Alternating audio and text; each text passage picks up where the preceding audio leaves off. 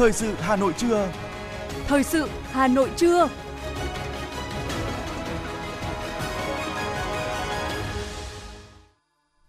Thanh Hiền và Quang Minh kính chào quý vị và các bạn. Bây giờ là chương trình thời sự của Đài Phát thanh và Truyền hình Hà Nội, phát trực tiếp trên sóng phát thanh tần số FM 90 MHz. Trưa nay thứ tư, ngày 20 tháng 7 năm 2022, chương trình có những nội dung chính sau đây. Các trang báo quốc tế nhận định lạm phát Việt Nam đang trong tầm kiểm soát, tốc độ tạo việc làm tăng nhanh, khu vực sản xuất phục hồi mạnh. Chính phủ yêu cầu chưa điều chỉnh tăng giá điện. Giá xăng ngày mai có thể về mốc 25.000 đồng trên một lít. Hà Nội phản hồi Bộ Xây dựng về quy hoạch đường Lê Văn Lương. Phần tin thế giới có những sự kiện nổi bật. Quốc gia EU muốn giải tán Nghị viện châu Âu.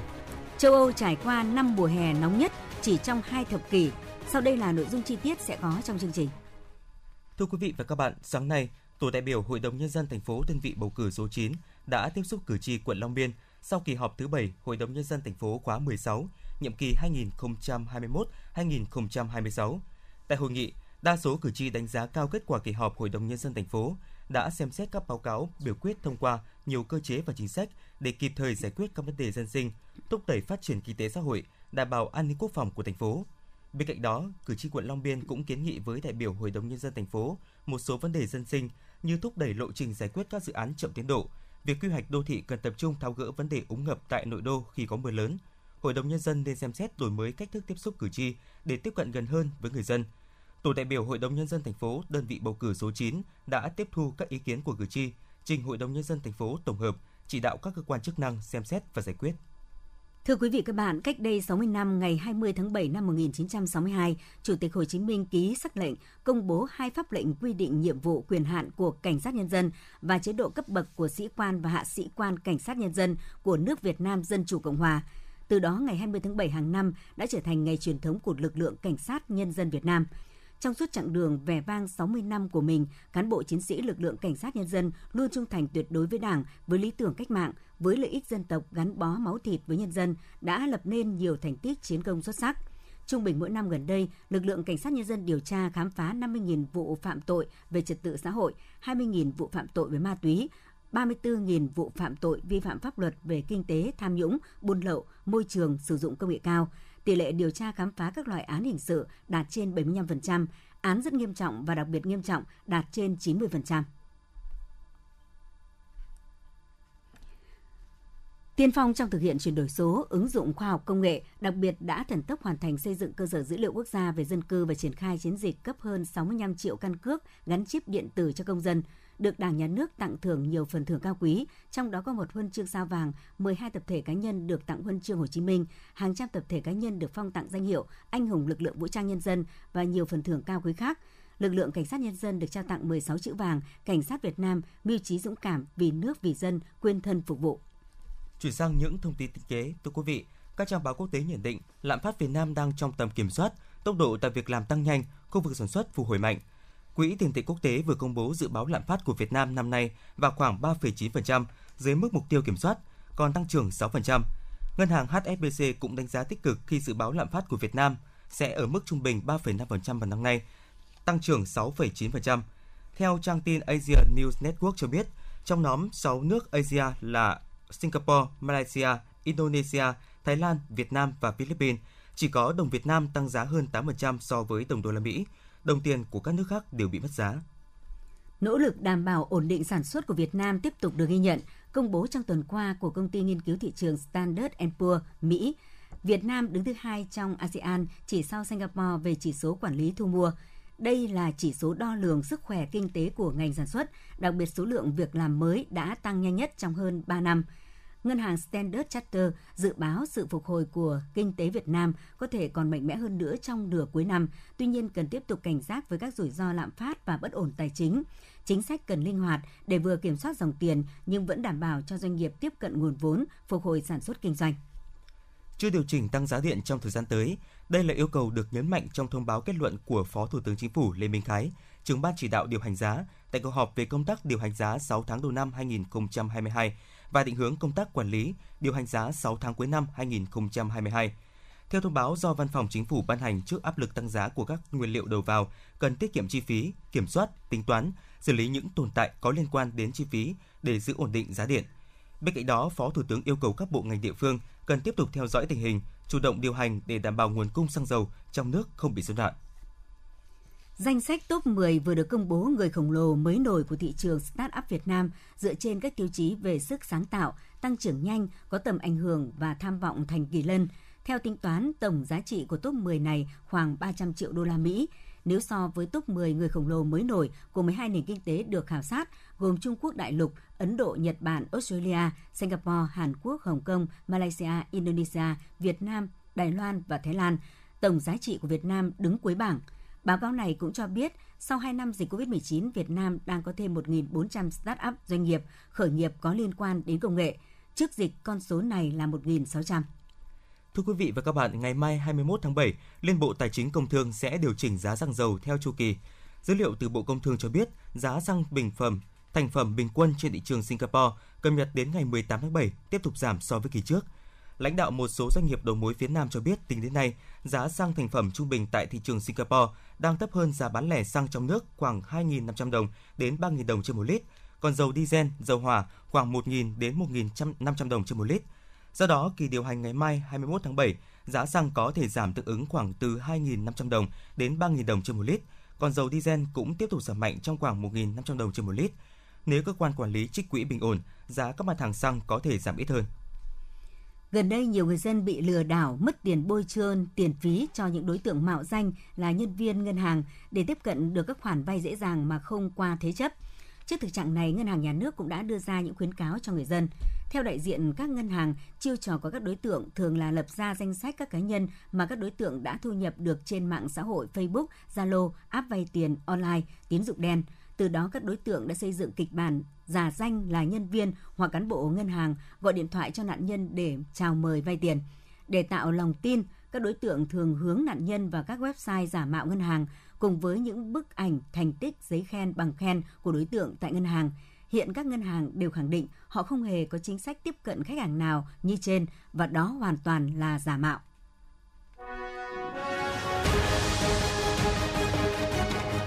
Thời sự Hà Nội, nhanh, chính xác, tương tác cao. Thời sự Hà Nội, nhanh, chính xác, tương tác cao.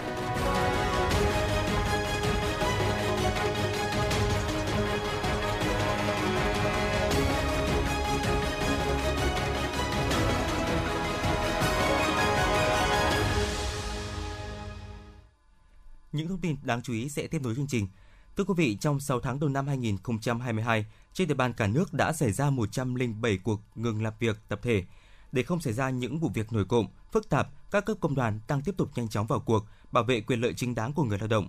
Trước tình hình trên, tổ chức công đoàn chủ động nắm tình hình phối hợp với các cơ quan chức năng tham gia giải quyết, tiến hành sửa đổi, bổ sung 7.043 bản thỏa ước lao động tập thể, kỳ mới 1.701 bản thỏa ước lao động tập thể, tăng 781 bản so với cùng kỳ năm trước. Đề xuất thương lượng với người sử dụng lao động điều chỉnh bữa ăn giữa ca tại 3.814 đơn vị và doanh nghiệp. Tại Hà Nội, các cấp công đoàn cũng đẩy mạnh trao đổi với chủ tịch công đoàn cơ sở qua mạng xã hội Zalo hoặc hình thức phù hợp nhằm kịp thời chia sẻ thông tin, cập nhật tình hình.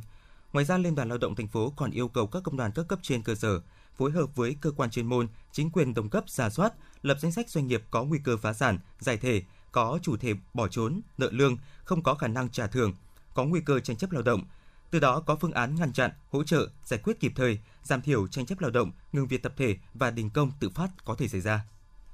Vừa qua, Tổng Liên đoàn Lao động Việt Nam, Bộ Lao động Thương binh và Xã hội cũng đã kịp thời có văn bản đề nghị Chủ tịch Ủy ban dân các tỉnh thành phố chỉ đạo giải quyết giữ lại tiền lương cho lao động đã qua đào tạo. Điều này cho thấy các cấp công đoàn rất tích cực chủ động bám sát cơ sở, nắm bắt tình hình, kịp thời phát hiện kiến nghị với cấp có thẩm quyền về vướng mắc, bất cập trong thực hiện chính sách, phối hợp với cơ quan chức năng triển khai các giải pháp bảo đảm quyền lợi của người lao động – theo Phó Chủ tịch Tổng Liên đoàn Lao động Việt Nam Phan Văn Anh, thời gian tới các cấp công đoàn sẽ tiếp tục tập trung nghiên cứu, đề xuất và tham gia xây dựng triển khai, giám sát việc thực hiện chính sách pháp luật liên quan đến quyền của người lao động, tiếp tục nhanh chóng vào cuộc, tổ chức thương lượng, đối thoại với người sử dụng lao động, bảo đảm quyền lợi của người lao động, trong đó quan tâm nội dung việc làm cho người lao động tại các doanh nghiệp. Liên quan tới kết luận của Thanh tra Bộ Xây dựng về quy hoạch tuyến đường Tố Hữu Lê Văn Lương, Sở Quy hoạch và Kiến trúc Hà Nội vừa có văn bản gửi Bộ trưởng Bộ Xây dựng xem xét, làm rõ thêm một số nội dung. Cụ thể, một số nội dung của kết luận về việc chậm công bố quy công khai quy hoạch, việc ghi số tầng, tầng cao tại quy hoạch chi tiết, tổng mặt bằng chưa thống nhất với quy định tại quy chuẩn Việt Nam, chưa thể hiện rõ diện tích cây xanh trên bản vẽ tổng mặt bằng. Việc giải trình về hạ tầng kỹ thuật, hạ tầng xã hội chưa thống nhất qua các hồ sơ. Sở Quy hoạch và Kiến trúc Hà Nội đưa ra các lý giải và cho biết sẽ kiểm điểm rút kinh nghiệm và khắc phục. Để thực hiện thành công chỉ đạo của Thủ tướng Chính phủ, góp phần khuyến khích các phương tiện dán thẻ tham gia dịch vụ, phát huy hiệu quả của hệ thống thu phí điện tử không dừng, Bộ Giao thông Vận tải đề nghị Ủy ban nhân dân các tỉnh thành phố chỉ đạo Sở Giao thông Vận tải, lực lượng cảnh sát giao thông địa phương Ban An toàn giao thông và các cơ quan chức năng có liên quan hỗ trợ phối hợp với Tổng cục Đường bộ Việt Nam, Tổng công ty Đầu tư phát triển Đường cao tốc Việt Nam, Công ty cổ phần BOT Pháp Vân Cầu Rẽ và các nhà cung cấp dịch vụ bảo đảm an ninh trật tự, an toàn giao thông trong quá trình triển khai chủ trương thu phí không dừng hoàn toàn tại các tuyến cao tốc.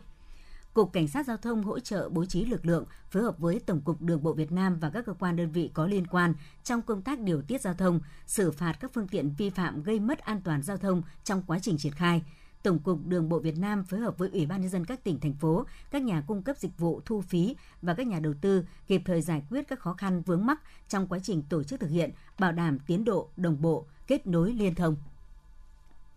từ nguồn vốn dự phòng của kế hoạch đầu tư công trung hạn giai đoạn 2016-2020, ngành đường sắt mới được bố trí 7.000 tỷ đồng để triển khai 4 dự án cải tạo, nâng cấp hơn 200 km đường sắt, hơn 100 cầu yếu, khoảng 30 nhà ga, mở mới 7 ga trên tuyến đường sắt Hà Nội, thành phố Hồ Chí Minh. Tuy nhiên, sau gần 2 năm triển khai thi công, một số gói thầu khu vực nhà ga, đường gom phải gia hạn tiến độ, nhưng nay vẫn chưa thể hoàn thành vì vướng mặt bằng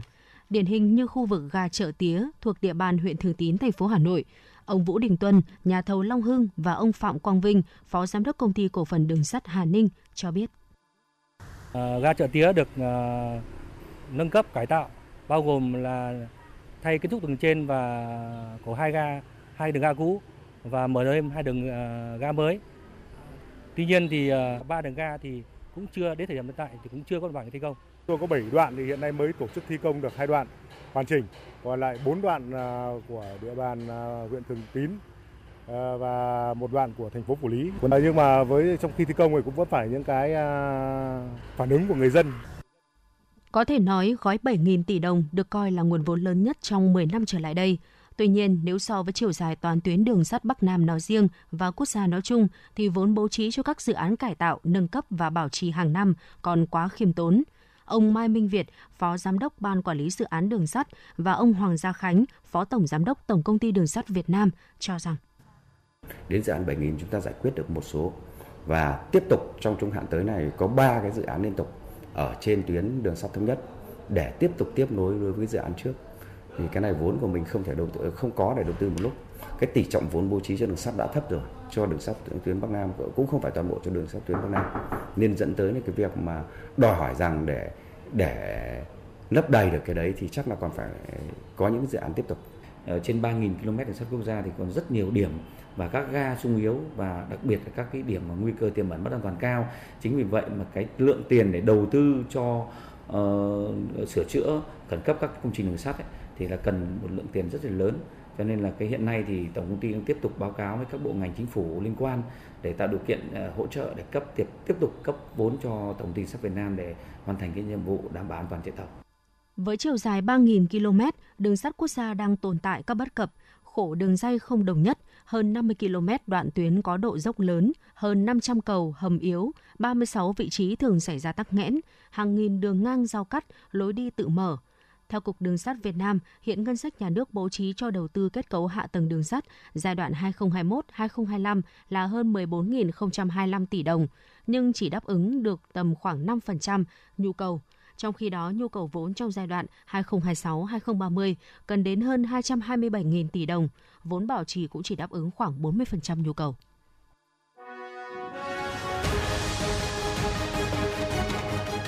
FM 90 cập nhật trên mọi cung đường. FM 90 cập nhật trên mọi cung đường.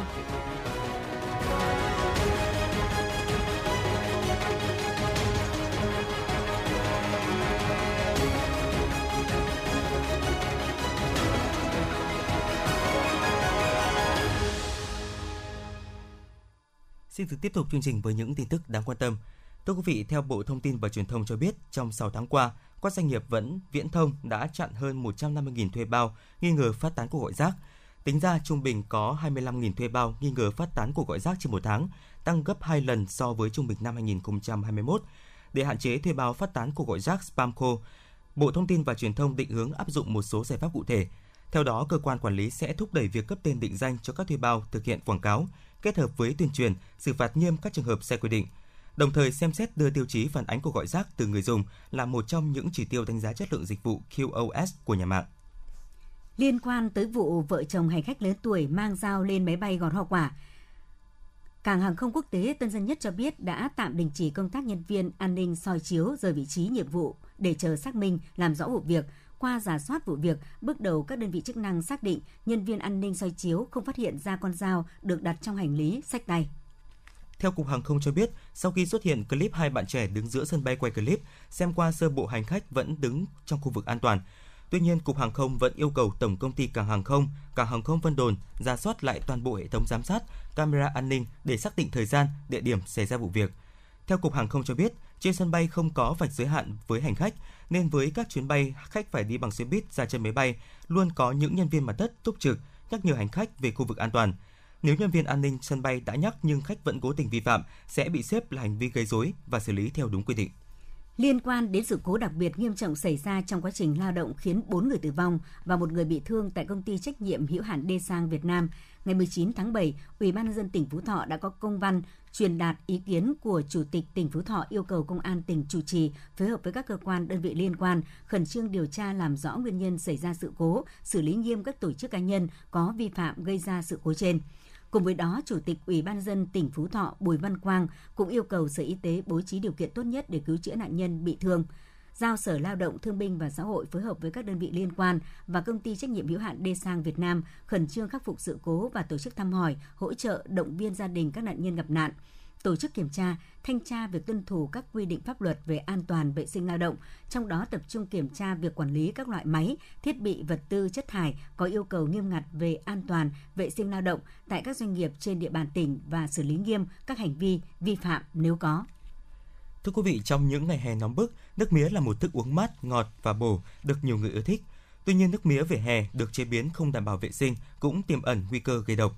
Theo khuyên cáo của Cục An toàn Thực phẩm, Bộ Y tế cho biết, nước mía về hè lại là nguyên nhân của nhiều vụ ngộ độc thực phẩm trong mùa hè nắng nóng. Bởi vì nước mía có nhiều đường, chính là môi trường lý tưởng cho các loại vi khuẩn phát triển, nhất là trong hoàn cảnh thiếu vệ sinh của các hàng quán về hè và nhiệt độ nóng ẩm của mùa hè. Thêm vào đó, ruồi nhặng cũng rất thích nước ngọt, nên nước mía cũng là thức uống thu hút chúng bay đến. Hình ảnh thường thấy ở các quán mía về hè là ruồi nhặng bâu vào những khúc mía đã dóc sẵn chờ ép cho khách, bâu bám cả vào cốc đựng nước mía, máy ép nước mía. Cùng với đó, ở nhiều nơi, khâu vệ sinh cây mía, máy ép, cốc đựng nước cũng không đảm bảo sạch sẽ nên dẫn đến nước mía có thể dễ dàng nhiễm khuẩn. Tất cả vấn đề mất vệ sinh nêu trên là nguyên nhân dẫn đến ngộ độc thực phẩm. Do đó, người dân cần hết sức cảnh giác với những quán nước mía về hè không đảm bảo vệ sinh an toàn thực phẩm. Thưa quý vị các bạn, vệ sinh an toàn thực phẩm là toàn bộ những vấn đề cần xử lý liên quan đến việc đảm bảo vệ sinh đối với thực phẩm nhằm đảm bảo cho sức khỏe của người tiêu dùng. Đây là một vấn đề và nguy cơ rất lớn mà các nước đang phát triển đã và đang phải đối mặt như Việt Nam. Bao bì chứa đựng và dụng cụ để chế biến thực phẩm nếu sử dụng không đúng cách là một trong những nguyên nhân gây mất vệ sinh an toàn thực phẩm. Hiện nay, việc sử dụng các loại thực phẩm được đóng hộp bao gói sẵn, thức ăn nhanh trở thành lựa chọn của nhiều người. Bên cạnh những tiện ích thì loại mặt hàng này tiềm ẩn nguy cơ mất an toàn thực phẩm, ảnh hưởng đến sức khỏe người tiêu dùng. Tại nhiều cửa hàng tạp hóa, chợ và siêu thị, chúng ta dễ dàng nhận thấy nhiều loại thức ăn cả chín và sống được đóng hộp bao gói sẵn trông khá hấp dẫn bắt mắt. Những loại bao gói thực phẩm như cốc giấy, ni lông, túi giấy, hộp xốp trở thành nhu cầu của nhiều người tiêu dùng cũng như người kinh doanh thực phẩm. Anh Đỗ Anh Tuấn, chủ cơ sở trà sữa Toco Toco, phường Hà Cầu, quận Hà Đông nói. Chúng tôi ờ, nhập cốc giấy ở các công ty đảm bảo nguồn gốc đảm bảo vệ sinh an toàn thực phẩm, nguồn gốc xuất xứ rõ ràng. Khi sử dụng chúng tôi sử dụng trực tiếp từ nhà cung cấp luôn. Giá thành thì có cao hơn cốc nhựa. Hiện nay, việc sử dụng các loại thực phẩm được đóng hộp bao gói sẵn, thức ăn nhanh trở thành lựa chọn của nhiều người. Bên cạnh những tiện ích thì loại mặt hàng này tiềm ẩn nguy cơ mất an toàn thực phẩm, ảnh hưởng đến sức khỏe người tiêu dùng. Tại nhiều cửa hàng tạp hóa, chợ và siêu thị, chúng ta dễ dàng nhận thấy nhiều loại thức ăn cả chín và sống được đóng hộp bao gói sẵn trông khá hấp dẫn bắt mắt. Những loại bao gói thực phẩm như cốc giấy, ni lông, túi giấy, hộp xốp trở thành nhu cầu của nhiều người tiêu dùng cũng như người kinh doanh thực phẩm. Anh Đỗ Anh Tuấn, chủ cơ sở trà sữa Toco Toco, phường Hà Cầu, quận Hà Đông nói.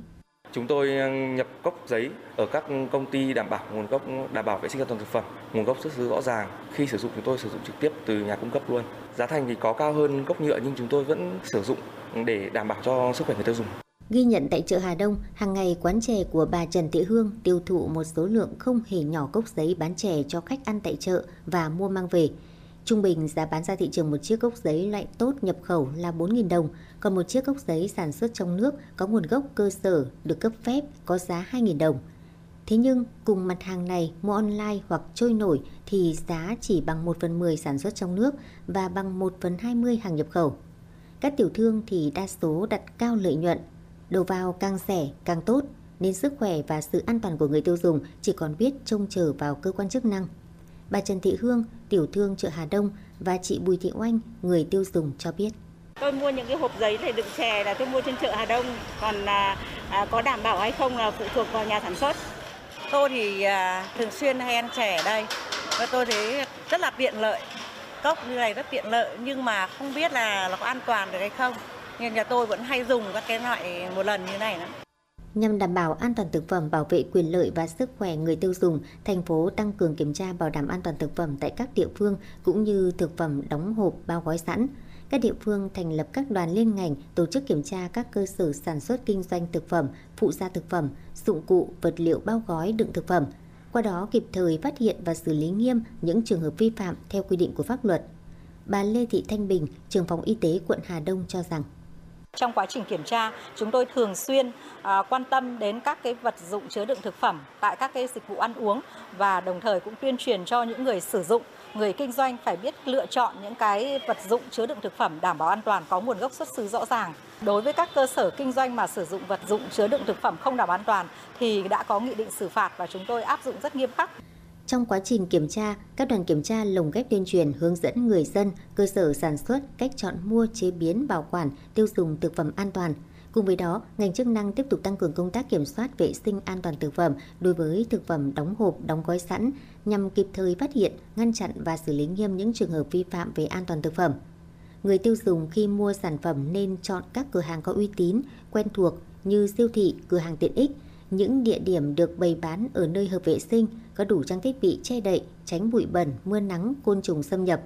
Khi mua sản phẩm phải bảo quản sử dụng theo đúng hướng dẫn trên nhãn sản phẩm của nhà sản xuất. Không nên mua ở những cửa hàng, hàng quán bụi bẩn ẩm ướt, nóng nắng, ở những nơi bày bán lẫn lộn tạp chất, hóa chất, sản phẩm có mùi như xà phòng, bột giặt, mỹ phẩm. Bên cạnh những tiện ích mà thực phẩm đóng hộp bao gói sẵn mang lại thì còn tiềm ẩn nguy cơ mất an toàn thực phẩm, ảnh hưởng trực tiếp đến sức khỏe người tiêu dùng. Vì thế, mỗi người cần cân nhắc khi chọn mua thực phẩm được bao gói nhằm bảo đảm sức khỏe cho bản thân và gia đình.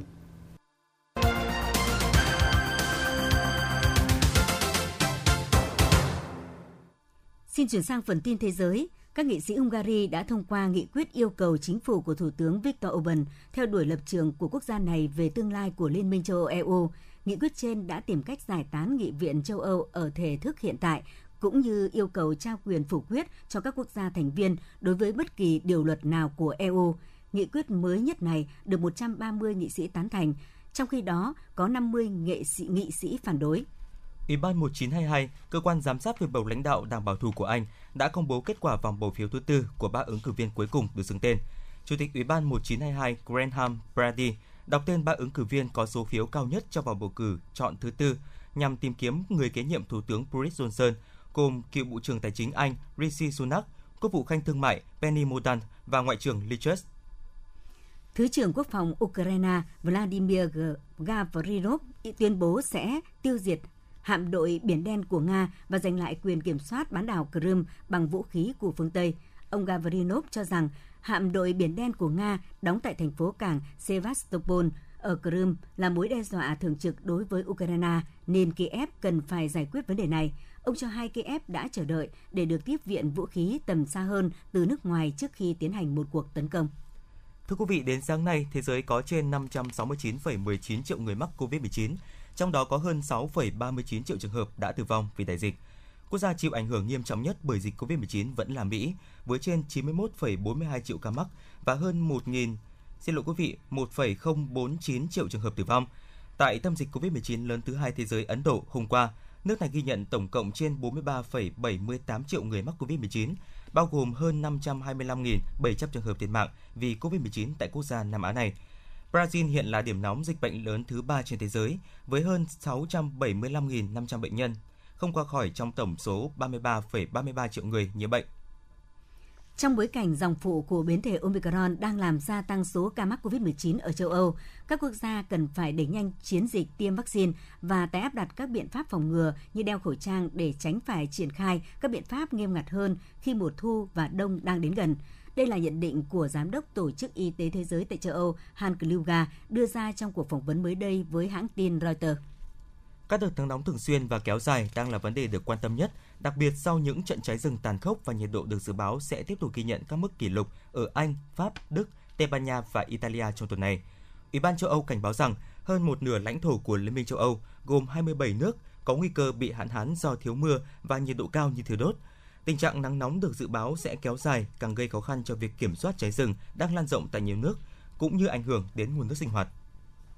Bồ Đào Nha đã ghi nhận hơn 1.000 người tử vong trong đợt nắng nóng đang hoành hành vào thời điểm hiện nay ở quốc gia này. Giới chức y tế Bồ Đào Nha đã đưa ra cảnh báo rằng nước này phải chuẩn bị sẵn sàng để đối phó với tác động của biến đổi khí hậu khi nhiệt độ tiếp tục tăng cao. Nhiệt độ trên khắp Bồ Đào Nha đang trong đợt hạn hán đã vượt qua 40 độ C vào tuần trước. Ít nhất 25 người đã thiệt mạng và 31 người khác bị thương trong một vụ tai nạn giao thông nghiêm trọng xảy ra trên tuyến đường cao tốc sa mạc ở phía bắc của Ai Cập, gần thành phố Malawi ở tỉnh Minya. Theo các nguồn tin, hiện chưa rõ nguyên nhân của vụ tai nạn. Tuy nhiên, các báo cáo ban đầu cho thấy xe tải hạng nặng đã dừng để thay lốp ở km số 93 trên tuyến đường cao tốc sa mạc phía Bắc khi sự cố đã xảy ra.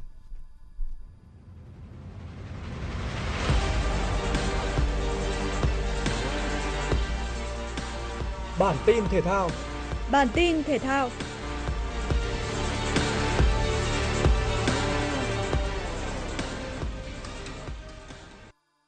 Ba trận đấu đầu tiên của vòng 8 V-League 2022 đã diễn ra chiều qua.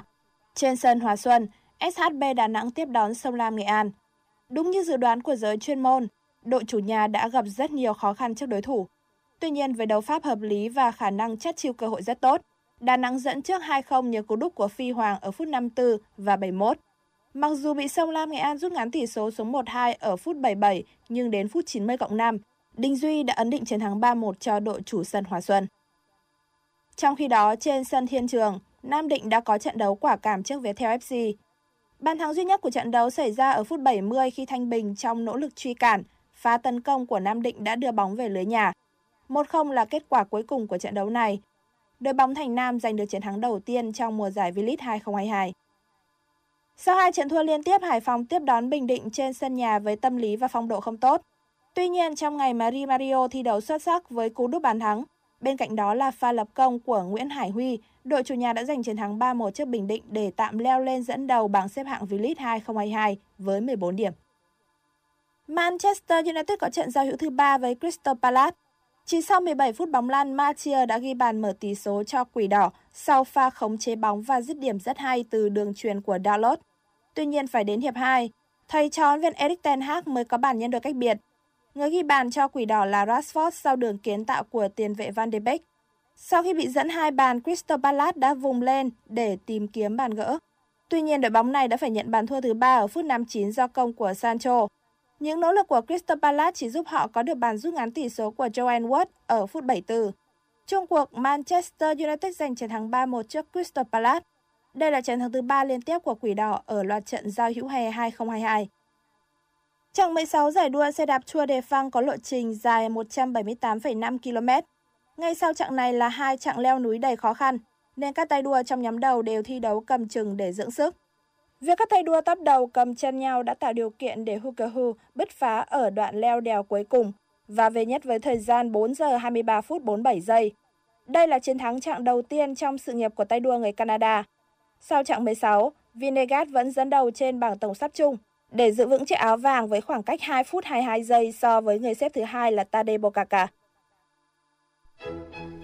Dự báo thời tiết theo Trung tâm Dự báo Khí tượng Thủy văn Quốc gia, ngày và đêm nay ở khu vực Bắc Bộ có mưa rào và rông, cục bộ có mưa to với lượng mưa từ 20 đến 50 mm, có nơi trên 70 mm. Thời gian mưa tập trung vào sáng và đêm. Khu vực Trung Bộ, Tây Nguyên và Nam Bộ có mưa rào và rông, cục bộ có mưa vừa mưa to với lượng mưa từ 30 đến 50 mm, có nơi trên 80 mm. Mưa rông tập trung vào chiều và tối. Mưa rông ở khu vực Bắc Bộ, Trung Bộ, Tây Nguyên và Nam Bộ có khả năng kéo dài đến khoảng ngày 22 tháng 7. Thời tiết thủ đô Hà Nội có mây, sáng và đêm có lúc có mưa rào và rông, cục bộ có mưa to, gió đông nam cấp 2, cấp 3. Trong mưa rông có khả năng xảy ra lốc xét và gió giật mạnh. Nhiệt độ thấp nhất từ 25 đến 27 độ C, nhiệt độ cao nhất từ 32 đến 34 độ C. Quý vị và các bạn vừa nghe chương trình thời sự trưa của Đài Phát thanh và Truyền hình Hà Nội. Chỉ đạo nội dung Nguyễn Kim Khiêm, chỉ đạo sản xuất Nguyễn Tiến Dũng, tổ chức sản xuất Trà My. Chương trình do biên tập viên Thủy Chi, phát thanh viên Quang Minh Thanh Hiền cùng kỹ thuật viên Kim Thoa phối hợp thực hiện. Xin chào và hẹn gặp lại trong chương trình thời sự 19 giờ tối nay.